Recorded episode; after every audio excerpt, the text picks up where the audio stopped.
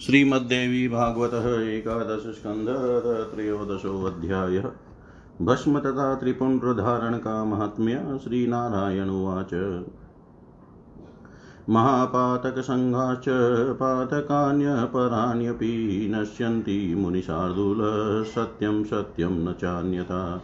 एकं भस्म धृतं येन तस्य पुण्यफलं शृणु यतीनां ज्ञानदं प्रोक्तं वानस्थानां विरक्तिदम् गृहेस्थानां मुने तद्वधर्मवृद्धिकरं तथा ब्रह्मचर्याश्रमस्थानां स्वाध्यायप्रदमेव च। शूद्राणां पुण्यदं नित्यम् अन्येषां पापनाशनं भस्मनो। दूलनं चैव तथा तिर्यकं त्रिपुण्ड्रकम् रक्षार्थं सर्वभूतानां विदते वेदिकी श्रुति भस्मनोदूलनं चैव तथा तिर्यक्त्रिपुण्ड्रकम् यज्ञत्वेनेव सर्वेषां विदते वेदिकी श्रुति भस्मनोदूलनं चैव तथा तिर्यक्त्रिपुण्ड्रकम् सर्वधर्मतया तेषां विदते वेदिकी श्रुति भस्मनोदूलनं चेव तथा तिर्यक्त्रिपुण्ड्रकं माहेश्वराणां लिङ्गार्थं विदते वेदिकी श्रुति भस्मनोदूलनं चेव तथा तिर्यक्त्रिपुण्ड्रकम् विज्ञानार्थं च सर्वेषां विदते वेदिकी श्रुतिः शिवेन विष्णुना चैव ब्रह्मणा वज्रिणा तथा हिरण्यगर्भेण तद्वात्तारैर्वरुणादिभिः देवताभिधृतं भस्म त्रिपुण्ड्रोदुलनात्मकम् उमादेव्या च, लक्ष्म्या च, वाचा चान्याभिरास्तिकैः सर्वस्त्रीभिधृतं भस्म त्रिपुण्ड्रोदुलनात्मना यक्षराक्षसगन्धर्वसिद्धविद्याधरादिभिः मुनिभिः च धृतं भस्म त्रिपुण्ड्रोदुलनात्मना ब्राह्मणैः क्षत्रियैर्वेश्यैः शूद्रैरपि च शङ्करैः अपभ्रंशे धृतं भस्म त्रिपुण्ड्रोद्धुलनात्मना उद्धुलनं त्रिपुण्ड्रम्य, उद्धुलनं त्रिपुण्ड्रं च यै समाचरितं मुदा त एव शिष्टा विद्वांसो नेतरे मुनिपुङ्गव। शिवलिङ्गं मणिसङ्ख्यं, मन्त्रपञ्चाक्षरस्तथा विभूतिरौषधं पुंसां मुक्तिस्त्रियवश्यकर्मणि। पुनक्ति यत्र भस्माङ्गो मूर्खा वा पण्डितोऽपि वा तत तत्र भुङ्क्ते महादेव सपत्नीको वृषध्वज।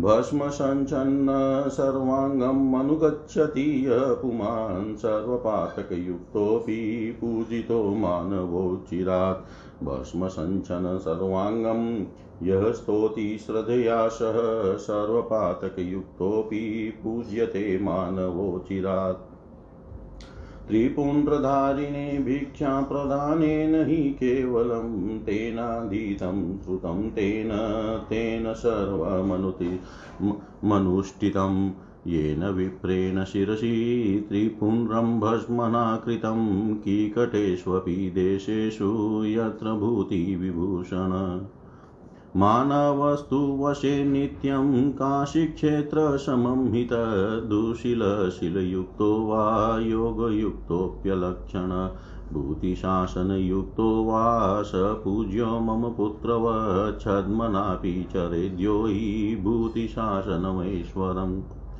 सोऽपि यां गतिमाप्नोति न तां यज्ञशतेरपि सम्पर्कालीलया वापि भयाद्वा धारयेतु य विधियुक्तो विभूतिं तु स च पूज्यो यथा ह्यहम् शिवस्य विष्णोदेवानां भ्रमणस्तृप्तिकारणम् पार्वत्याश्च महालक्ष्म्या भारत्यास्तृप्तिकारणं न दानेन, न यज्ञेन, न तपोभिषु दुर्लभे, न तीर्थयात्राया पुण्यं त्रिपुण्ड्रेण च लभ्यते, दानं यज्ञाश्च, धर्माश्च, तीर्थयात्राश्च नारद। ध्यानं तपस्त्रीपुण्ड्रस्य कलां नाहरन्ति षोडशीं, यथा राजा स्वचिन्नाङ्कं स्वजनं मन्यते सदा। तथा शिवस्त्रिपुण्ड्राङ्कं स्वकीयमिव मन्यते। द्विजातिवान्यजातिर्वा शुद्धचित्तेन भस्मना। धार्येदस्त्रिपुण्ड्राङ्गं रुद्रस्तेन वशीकृत, त्यक्ता सर्वाश्रमाचारो लुप्तसर्वक्रियोऽपि स सकृतिर्य त्रिपुण्ड्राङ्गं धारयेत्सोऽपि मुच्यते नाश्य ज्ञानं परीक्षेत न कुलं न व्रतं तथा। त्रिपुण्ड्राङ्कितवालेन् पूज्य एव हि नारद, शिवमन्त्रात् परो मन्त्रो नास्ति तुल्यं शिवात् शिवार्चनात् परं पुण्यं न हि तीर्थं च भस्मना रुद्राग्नेर्यतत्परं तीर्थं तद्भस्म परिकीर्तितम् ध्वसनं सर्वदुःखानां सर्वपापविशोधनं मन्त्यजो वाधमो वापि मूर्खो वा पण्डितोऽपि वा यस्मिन् देशे वशे नित्यं भूतिशासनसंयुत तस्मिन् सदाशिव सोम सर्वभूतगणैवृत सर्वतीते च संयुक्तः सान्निध्यं कुरुते सदा। सर्वतीते च संयुक्तः सान्निध्यं कुरुते सदा। एतानि एतानि पञ्चशिवमन्त्रपवित्रितानि भस्मानि कामदहनान् विभूषितानि। त्रिपुण्ड्रकानि रचितानि ललाटपट्टे, लुम्पन्ति देवलिखितानि दुरक्षराणि, लुम्पन्ति देवलिखितानि दुरक्षराणि। श्रीनारायण उवाच, हे मुनिश्रेष्ठ भस्म धारण करने से महापातकों के समूह तथा अन्य पातक भी नष्ट हो जाते हैं। यह मैं सच सच कह रहा हूँ, इसमें संदेह नहीं है। जिसने एकमात्र भस्म ही धारण किया हो, उसके पुण्य फल के विषय में सुनिए, हे मुने, यह भस्म धारण सन्यासियों को ब्रह्म ज्ञान देने वाला, वानप्रस्थ लोगों को वित्ति प्रदान करने वाला कहा गया है। उसी प्रकार यह गृहस्थों के धर्म की वृद्धि करने वाला, ब्रह्मचर्य आश्रम में स्थित लोगों के लिए स्वाध्याय के प्रति प्रेरणा देने वाला, शूद्रों को नित्य पुण्य प्रदान करने वाला तथा अन्य लोगों के पापों का नाश करने वाला है। भस्म लगाना तथा तीर्छा त्रिपुंड धारण करना सभी जीवों की रक्षा के लिए है। वेद की श्रुति ऐसा विधान करती है। भस्म लगाना तथा तीर्छा त्रिपुंड धारण करना सभी लोगों के लिए यज्ञ तुल्य है। वेद की श्रुति ऐसा विधान करती है। भस्म लगाना तथा तीर्चा त्रिपुंड धारण करना सभी पाशुपत सेव आदि धर्मों में सामान्य नियम है। वेद की श्रुति ऐसा विधान करती है। भस्म लगाना तथा तीक्षा त्रिपुंड धारण करना माहेश्वर लोगों का चिन्ह है। वेद की श्रुति ऐसा विधान करती है। भस्म लगाना तथा तीर्छा त्रिपुंड धारण करना, सभी लोगों के लिए ज्ञान प्राप्ति का साधन है। वेद की श्रुति ऐसा विधान करती है। शंकर, विष्णु, ब्रह्मा, इंद्र, हिरण्य, गर्भ तथा अनेक उनके अवतारों ने और वरुण आदि देवताओं ने भी त्रिपुंड तथा उद्धोलन के रूप में भस्म धारण किया था। देवी, पार्वती, लक्ष्मी, सरस्वती, अन्य सभी देवांगनाओं तथा अन्य आस्तिक जनों ने त्रिपुंड तथा उद्धोलन के रूप में भस्म धारण किया था। यक्ष, राक्षस, गंधर्व, सिद्ध, विद्याधर तथा मुनि आदि ने भी अपने शरीर पर भस्म तथा त्रिपुंड धारण किया था। ब्राह्मण, क्षत्रिय, वैश्य, शूद्र वर्ण शंकर तथा वर्ण धर्म से च्युत लोगों ने भी अपने शरीर पर भस्म तथा त्रिपुंड धारण किया था। हे मुनिश्रेष्ठ जो लोग प्रसन्नता पूर्वक भस्म का अनुलेपन करते हैं तथा त्रिपुंड धारण करते हैं, वे ही शिष्ट तथा विद्वान हैं, अन्य लोग नहीं। मोक्ष रूपिणी नारी को वशीभूत करने के निमित्त मनुष्यों के लिए शिवलिंग एक मणि रूप आभूषण है, पंचाक्षर मंत्र नमः शिवाय मित्र है और भस्म औषधि है। जहाँ मूर्ख या पंडित कोई भी अपने शरीर में भस्म धारण करके भोजन करता है, वहाँ मानो वृषध्वज महादेव अपनी भार्या पार्वती के साथ भोजन करते हैं। जो मनुष्य सर्वांग में भस्म धारण करने वाले का अनुगमन करता है, वह सब पापों से युक्त होने पर ही भी शीघ्र ही सबका पूजनीय हो जाता है। जो मनुष्य सर्वांग में भस्म धारण करने वाले की श्रद्धा पूर्वक स्तुति करता है, वह सभी पापों से युक्त होने पर भी शीघ्र ही सबके द्वारा पूजित होता है। जिसने त्रिपुंड धारण करने वाले को केवल भिक्षा बर दे दी, उसने मानो वेदों का अध्ययन कर लिया, संपूर्ण श्रुतियों को सुन लिया, तथा सभी धार्मिक कार्यों को कर लिया। यदि कोई ब्राह्मण अपने मस्तक पर भस्म से त्रिपुंड धारण करके किकट आदि देशों में भी नित्य निवास करता हो तो विभूति से विभूषित उस मनुष्य के लिए वह स्थान काशी क्षेत्र के समान हो जाता है। कोई मनुष्य आचारवान हो या आचारहीन, योग संपन्न हो या योग लक्षणों से रहित, यदि उसने केवल भस्म मात्र धारण किया है तो वह मेरे पुत्र ब्रह्मा के समान पूजनीय है। छद्म से भी यदि कोई व्यक्ति ऐश्वर्यमय भस्म धारण करता है तो वह भी उस गति को प्राप्त करता है जो सैकड़ों यज्ञ करने से भी प्राप्त नहीं की जा सकती। जो भस्म धारण करने वाले के संपर्क से, विनोद में अथवा भय से ही विधि पूर्वक भस्म धारण करता है, वह मेरी तरह पूजनीय हो जाता है। यह भस्म ब्रह्मा, विष्णु, महेश, अन्य देव गण, पार्वती, महालक्ष्मी तथा सरस्वती की तृप्ति का कारण है। जो पुण्य त्रिपुंड धारण करने से प्राप्त होता है, वह पुण्य न दान से, न यज्ञ से, न दुसाध्य तपस्याओं से और न तो तीर्थ यात्रा से ही प्राप्त होता है। हे नारद, दान सभी यज्ञ सभी धर्म तीर्थ यात्रा ध्यान तथा तपस्या आदि त्रिपुंड की सोलहवीं कला की भी क्षमता नहीं कर सकते। जिस प्रकार राजा अपने चिन्ह से अंकित व्यक्ति को सोजन समझता है, उसी प्रकार भगवान शिव त्रिपुंड चिन्ह धारण करने वाले को सदा अपना मानते हैं।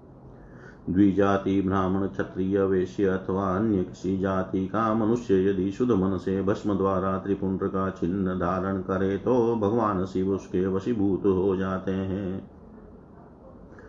जिसने समस्त आश्रमों के आचारों का त्याग कर दिया है तथा समस्त नित्य नियमित क्रियाओं को छोड़ दिया है, वह भी यदि एक बार त्रिपुंड चिन्ह धारण कर ले तो मुक्त हो जाता है।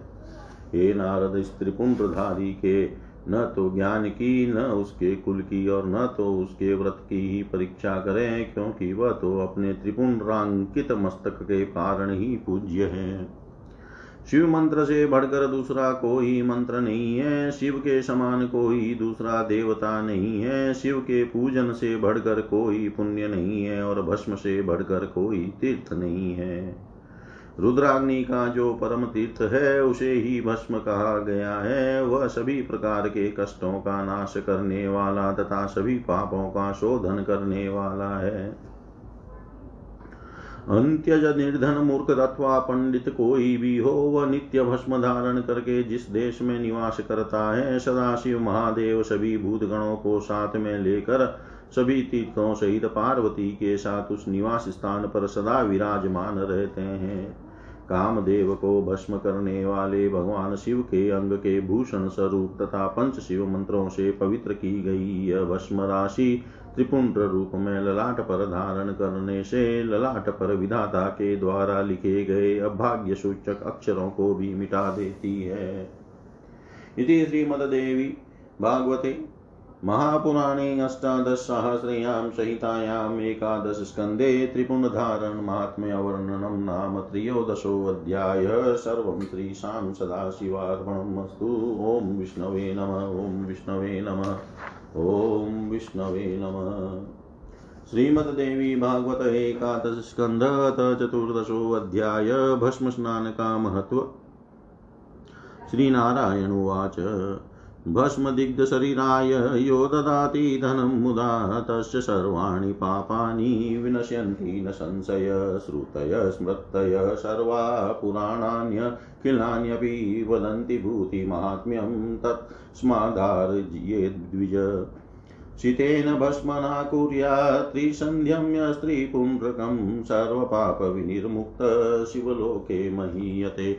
योगी सर्वाङ्गकं स्नान मापादतलमस्तकं त्रिसन्ध्यमाचरे नित्यम् आशु योगं वाप्नुयात्। भस्मस्नानेन पुरुषकुलस्योद्धारको भवेत् भस्मस्नानं जलस्नानात् सङ्ख्येयगुणान्वितम् सर्वतीतेषु यत् पुण्यं सर्वतीतेषु यत् फलं तत्फलं लभते सर्वं भस्मस्नानान् संशय महापातकयुक्तो वो, युक्तो वाप्योपपातके, भस्मस्नानेन तत्सर्वं दहत्यग्निरिवेन्दनम् भस्मस्नानात् परं स्नानं पवित्रं नैव विद्यते, एवमुक्त शिवेनादो तदा स्नात स्वयं शिवम्।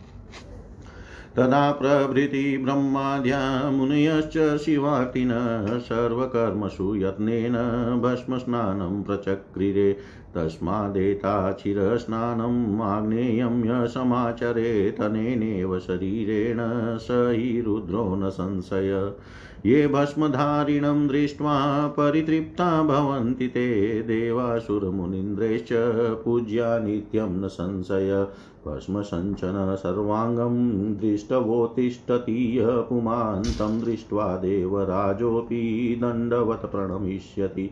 अभक्ष्य भक्षणं येषां भस्मधारणपूर्वकं तेषां तद्भक्ष्यमेव स्यान् मुनेनात्र विचारणा। य भस्मना नित्यं, जले स्नात्वा ततः परं ब्रह्मचारी गृहस्थो वा, वानप्रस्थो अथवादरान्। सर्वपापविनिर्मुक्त स याति परमागतिम् आग्नेयं भस्मना स्नानं यतीनां च विशिष्यते। आर्द्रस्नानाद्वरं भस्म स्नानमाद्रवधो ध्रुव आर्द्रं तु प्रकृतिं विद्यात् प्रकृतिं बन्धनं विदु। प्रकृतेस्तु प्रहाणाय भस्मना स्नानमिष्यते भस्मना सदृशं ब्रह्म नास्ति लोकत्रयेष्वपि। रक्षार्थं मङ्गलार्थं च पवित्रार्थं पुरासुरे, भस्म दृष्ट्वा मुने पूर्वं दत्तं देव्ये प्रियेण तु। तस्मादेच्छिरः स्नानम् आग्नेयं य समाचरेत् भवपाशैर्विनिर्मुक्तः शिवलोके महीयते ज्वररक्ष पिशाशाश्च पूतना कुष्ठगुल्मका भगन्धराणि सर्वाणि चाशीति वातरोगका चतुष्षष्टिपितरोगा श्लेष्मा सप्तत्रिपञ्चका व्याघ्रचौरभयं चेवाप्यन्ये दुष्टगृहापि भस्मस्नानेन नश्यन्ति, सिंहेनेव यथा गजा शुद्धशीतलजलेनेव भस्मना च त्रिपुण्ड्रकम्। यो धार्येत् परं ब्रह्म स प्राप्नोति न संशय, भस्मना च त्रिपुण्ड्रं य च य कोऽपि धारयेत् परं स मुक्तपापो न संशय यथा विधि ललाटे वै वग्निवीर्यप्रधारणात् नाशयेत लिखितां यामीं ललाटस्थां लिपिध्रुवं कण्ठोपरि कृतं पापं नाशयेत् तत्प्रधारणा कण्ठे च धारणात् कण्ठभोगादिकृतपातकं, भाव्यो बाहुकृतं पापं, वक्षसा मनसा कृतम्। नाभ्यां शिष्णकृतं पापं गुदे गुदकृतं हरेत् पार्श्वो यो धारणाद् भ्रमण परस्त्रियलिङ्गनादिकम्।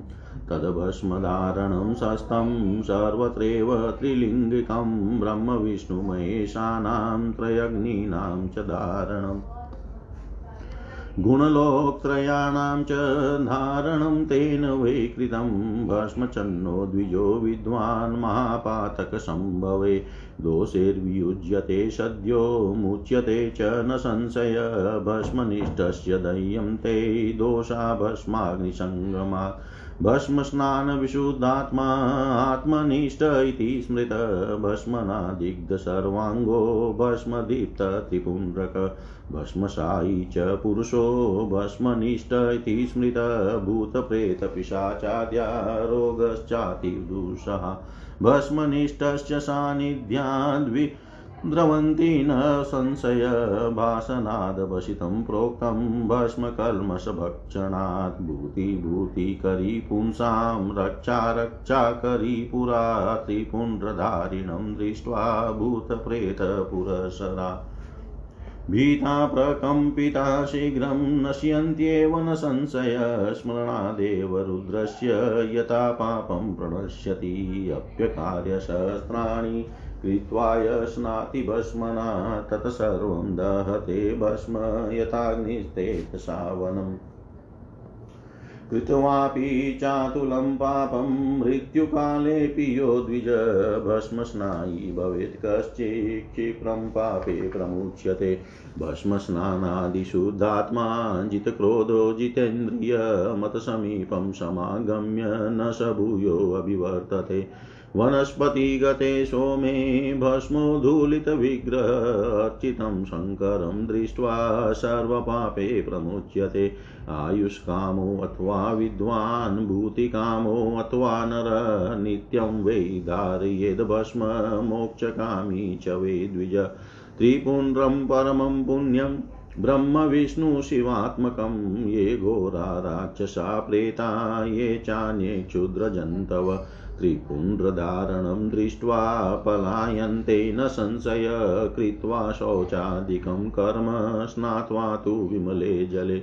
भस्मनोद्धूलनं कार्यम् आपादतलमस्तकं केवलं वारुणं स्नानं देहायं मलापहं, विभूतिस्नानमनघं बाह्यमन्तरमलापहं त्यक्त्वापि वारुणं स्नानं तत्परस्यान् संशय कृतमप्यकृतं सत्यं भस्मस्नानं विना मुने, भस्मस्नानं श्रुतिप्रोक्तमाग्नेयं स्नानमुच्यते। अन्तबहिरश्च अन्तबहिश्च संशुद्धं शिवपूजाफलं लभेत् यद्भ्रा बाह्यं मलमात्रस्य नाशकं स्नानमस्थित। तन्नाशयति तीव्रेण प्राणिबाह्यामन्तरमलं कृत्वापि कोटिशो नित्यं वारुणं स्नानमादरात्। न भवत्येव पूतात्मा भस्मस्नानं विना मुने यद्भस्मस्नानमात्म्यं तद्वेदो वेद तत्व यद्वा वेद महादेव सर्वदेव शिखामणि भस्मस्नानं कृत्वेव यः कुर्यात् कर्मवेदिकम्। स तत्कर्मकलार्धार्थमपि नोति वस्तुत यः करिष्यतीप्यत्नेन भस्मस्नानं यथाविधि।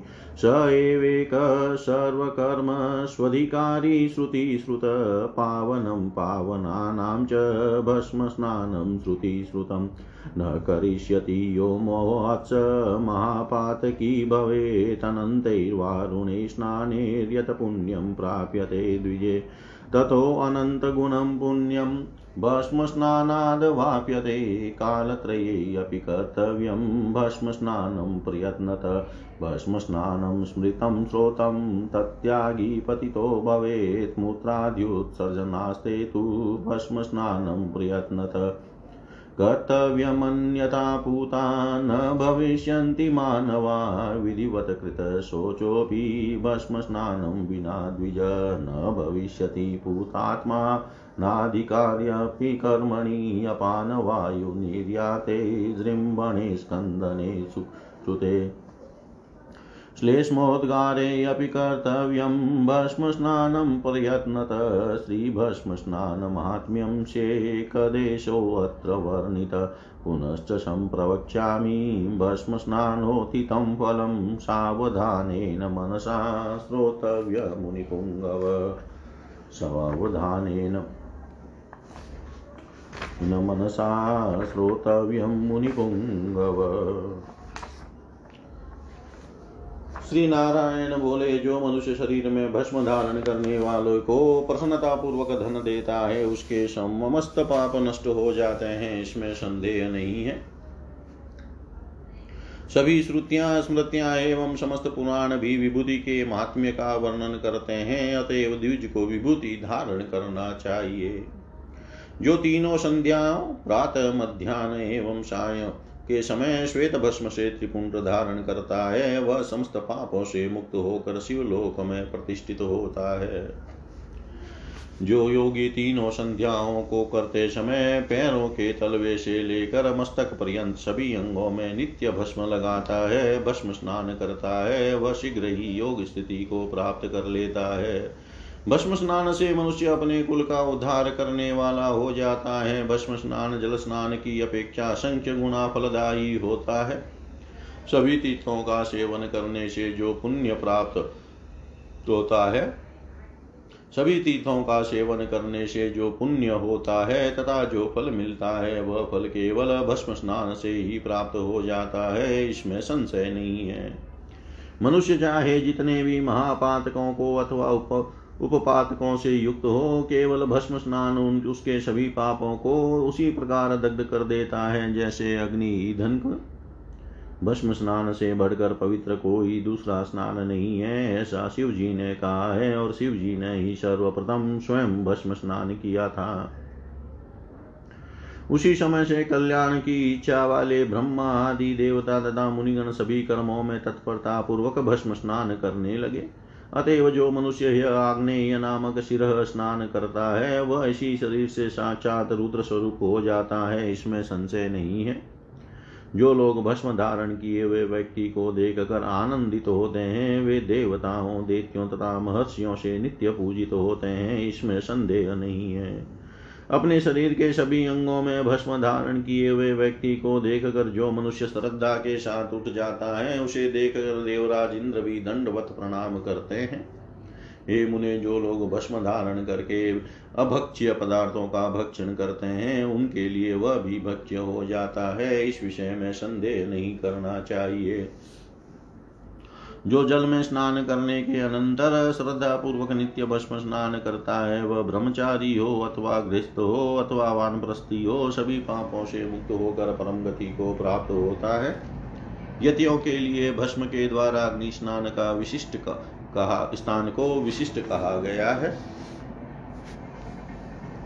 जल स्नान की अपेक्षा भस्म स्नान श्रेष्ठ होता है इसी से आद्र प्रकृति बंधन का नष्ट होना संभव है।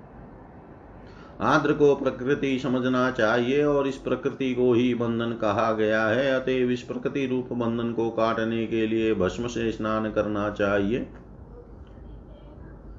हे भ्रमण तीनों लोकों में भस्म के समान कुछ भी नहीं है। पूर्व काल में देवताओं ने अपनी रक्षा के लिए, अपने कल्याण के लिए और पवित्रता के लिए भस्म को स्वीकार किया था। हे मुने, सबसे पहले शिव जी ने भस्म प्राप्त करके इसे देवी पार्वती को दिया था। अतएव जो मनुष्य इस आग्नेय शिर स्नान को करता है, वह सांसारिक बंधनों से विमुक्त होकर शिवलोक में प्रतिष्ठित होता है। ज्वर, राक्षस, पिशाच, पूतना रोग, कुष्ठ, गुल्म रोग, सभी प्रकार का भगंदर रोग अस्सी प्रकार के वात रोग चौसठ प्रकार के पित रोग, एक सौ पाँच प्रकार के कफ रोग, बाघ आदि जंतुओं का भय, चोरों का भय और अन्य प्रकार के दुष्ट ग्रह। ये सब भस्म स्नान से उसी प्रकार नष्ट हो जाते हैं, जैसे सिंह के द्वारा हाथ नष्ट कर दिए जाते हैं। जो मनुष्य शुद्ध तथा शीतल जल मिलाकर भस्म से त्रिपुंड धारण करता है, वह पर ब्रह्म को प्राप्त करता है। इसमें संदेह नहीं है, जो कोई भी मनुष्य भस्म से त्रिपुंड धारण करता है, वह पापों से मुक्त होकर ब्रह्म लोक को जाता है। इसमें संशय नहीं है। ललाट पर विधि पूर्वक इस अग्निवीर्य रूप अग्निवीर्य रूपी भस्म को धारण करने से यह मनुष्य भाल पर अंकित यम की लिपि को भी निश्चित रूप से मिटा देता है। कंठ के ऊपरी भाग से किया गया पाप भी उसके धारण से नष्ट हो जाता है। कंठ द्वारा भक्ष्य पदार्थों के भोग जनित पाप कंठ पर भस्म धारण करने से बाहु द्वारा किए गए पाप दोनों बाहुओं पर भस्म लगाने से तथा मन द्वारा किए गए पाप वक्ष स्थल पर भस्म धारण करने से नष्ट हो जाता है। नाभि पर भस्म लगाने से लिंग जनित पाप तथा गुदा पर भस्म लगाने से गुदेन्द्रिय जनित पाप मिट जाता है। हे रमण दोनों पार्श्व में भस्म लगा, धारण करने से पर नारी का आलिंगन आदि करने से लगा हुआ पाप विनिष्ट हो जाता है। सर्वत्र तीन त्रियक रेखा वाला त्रिपुंड भस्म प्रशस्त माना गया है, जिसमें त्रिपुंड धारण कर लिया। उसने मानो, ब्रह्मा, विष्णु, महेश, तीनों अग्नि, ग्राह, पत्नी, आवनीय तथा दक्षिण अग्नि तीनों गुणों सत्व रजतम और तीनों लोकों को धारण कर लिया। भस्म धारण करने वाला विद्वान द्विज महापातक जन्य दोषों से शीघ्र ही मुक्त हो जाता है, इसमें संशय नहीं है। भस्म धारण करने वाला मनुष्य के दोष भस्म की अग्नि के संपर्क से नष्ट हो जाते हैं। भस्म स्नान से विशुद्ध आत्मा वाला व्यक्ति आत्मनिष्ठ कहा गया है। अपने सर्वांग में भस्म लगाने वाला, भस्म से प्रदीप्त त्रिपुंड धारण करने वाला तथा भस्म पर ही शयन करने वाला पुरुष भस्मनिष्ठ कहा गया है। भूत प्रेत पिशाच आदि बाधाएँ तथा अति दूसह रोग भस्म धारण करने वाले के पास से भाग जाते हैं, इसमें संदेह नहीं है। इस भस्म को ब्रह्मा का भाष कराने से भसित पाप का भक्षण करने के कारण भस्म मनुष्यों को भूति, ऐश्वर्य तथा विद्या ऐश्वर्य तथा सिद्धियाँ आदि प्रदान करने से भूति तथा रक्षा करने के कारण रक्षा कहा गया है। त्रिपुंड धारण करते किए हुए मनुष्य को अपने सम्मुख देख कर भूत प्रेत आदि भयभीत होकर कांपने लगते हैं और वे शीघ्र ही उसी प्रकार विनष्ट हो जाते हैं, जैसे भगवान रुद्र के स्मरण मात्र से पाप दग्ध हो जाते हैं। हज़ारों प्रकार के दुष्कृत्यों को करके भी जो मनुष्य भस्म से स्नान करता है, उसके उन सभी कुकर्मों को भस्म उसी प्रकार जला डालता है, जैसे अग्नि अपने तेज से वन को भस्म कर देती है। जो द्विज घोर पाप करके भी यदि मृत्यु के समय भस्म स्नान कर लेता है, वह तत्काल समस्त पापों से मुक्त हो जाता है। भस्म स्नान करके शुद्ध आत्मा वाले, क्रोध को जीत लेने वाले वाला तथा इंद्रियों पर नियंत्रण कर लेने वाला मनुष्य मेरे सानिध्य में आकर पुनः जन्म मरण के बंधन में नहीं पड़ता। सोमवती अमावस्या के दिन भस्म से अनुलिप्त देह वाला व्यक्ति पूजित हुए भगवान शिव का दर्शन करके सभी पापों से मुक्त हो जाता है। दीर्घ आयु की इच्छा रखने वाला, विपुल ऐश्वर्य की अभिलाषा रखने वाला, अथवा मोक्ष की कामना करने वाले विद्वान द्विज को भस्म और ब्रह्मा विष्णु शिव के स्वरूप वाले परम पवित्र त्रिपुंड को नित्य धारण करना चाहिए। भयंकर राक्षस प्रेत तथा जो भी अन्य क्षुद्र जंतु हैं। वे सभी त्रिपुंड धारण किए हुए मनुष्य को देख कर भाग जाते हैं। इसमें संदेह नहीं है। शौच आदि कार्यों से निवृत्त होकर स्वच्छ जल में स्नान करने के पश्चात मस्तक से लेकर पैर के तलवे तक भस्म धारण करना चाहिए। जल का स्नान केवल बाह्यम मल को धोने वाला है, किंतु पवित्र भस्म स्नान बाह्यम तथा आभ्यंतर दोनों प्रकार के मलों को नष्ट करने वाला है। अतः जल स्नान का परित्याग करके भी भस्म स्नान के लिए तत्पर होना चाहिए, इसमें संशय नहीं है। हे मुने, भस्म स्नान के बिना किया गया कृत्य न किए हुए के बराबर हो जाता है, यह सत्य है। यह वेदोक्त भस्म स्नान ही आग्नेय स्नान कहा जाता है। भीतर तथा बाहर से शुद्ध होने पर भी मनुष्य शिव पूजा का फल प्राप्त कर लेता है। जो जल स्नान है वह तो केवल बाह्य मल का नाश करता है किंतु वह भस्म स्नान प्राणी के बाहरी तथा भीतरी दोनों प्रकार के मलों को बड़ी तीव्रता पूर्वक विनष्ट कर देता है। हे मुने नित्य करोड़ों बार श्रद्धा पूर्वक जल स्नान कर भी, करके भी कोई मनुष्य बिना भस्म स्नान किए पवित्र आत्मा वाला नहीं हो सकता। भस्म स्नान का जो महात्म्य है उसे तात्विक रूप से या तो वेद जानते हैं और या समस्त देवताओं के शिखामणि स्वरूप भगवान महादेव जानते हैं। जो मनुष्य भस्म स्नान किए बिना ही वेदी कर्म करता है, वह वस्तुतः उस कर्म की चौथाई कलाई, कला के बराबर भी फल प्राप्त नहीं फल नहीं प्राप्त करता। जो मनुष्य प्रयत्न पूर्वक विधि विधान से भस्म स्नान करता है एकमात्र वही समस्त कर्मों का अधिकारी है, वेदों में ऐसा प्रतिपादित किया गया है। यह वेद प्रतिपादित भस्म स्नान पवित्रों को भी पवित्र करने वाला है, जो अज्ञानवश भस्म स्नान नहीं करता, वह महापात की होता है। द्विजगण असंख्य बार जल स्नान करके जो पुण्य प्राप्त करते हैं, उसका अनंत गुना पुण्य केवल भस्म स्नान से ही उन्हें मिल जाता है। तीनों कालों, प्रातः मध्यान्ह सायं में प्रयत्न पूर्वक भस्म स्नान करना चाहिए। भस्म स्नान स्रोत कर्म कहा गया है, अतः इसका परित्याग करने वाला पतित तो हो जाता है। मलमूत्र आदि का त्याग करने के पश्चात प्रयत्न के साथ भस्म स्नान करना चाहिए। अन्यथा इसे न करने वाला मनुष्य, वाले मनुष्य पवित्र नहीं होंगे। विधि पूर्वक शोच आदि कृत्य करने के बाद भी बिना भस्म स्नान के कोई द्विज पवित्र अंतकरण वाला नहीं हो सकता और वह किसी कृत्य को संपादित करने का अधिकारी भी नहीं हो सकता। अपान वायु निकलने पर, जवाई आने पर, दस्त हो जाने पर तथा श्लेष्मा कफ निकलने पर प्रयत्न पूर्वक भस्म स्नान करना चाहिए। हे मुनिश्रेष्ठ, यह मैंने श्री भस्म स्नान के मात्र एक अंश का वर्णन आपसे किया है। अब मैं भस्म स्नान से प्राप्त होने वाले फल के विषय में पुनः बताऊँगा। सावधान मन से सुनिए। इति श्रीमद्देवी भागवते महापुराणे अष्टादशसाहस्रयां संहितायाम् एकादशस्कन्धे विभूतिधारणमात्म्यवर्णनं नाम चतुर्दशोऽध्याय। सर्वं श्रीशां सदाशिवार्पणम् अस्तु। ॐ विष्णवे नम, ॐ विष्णवे नम, ॐ विष्णवे नमः।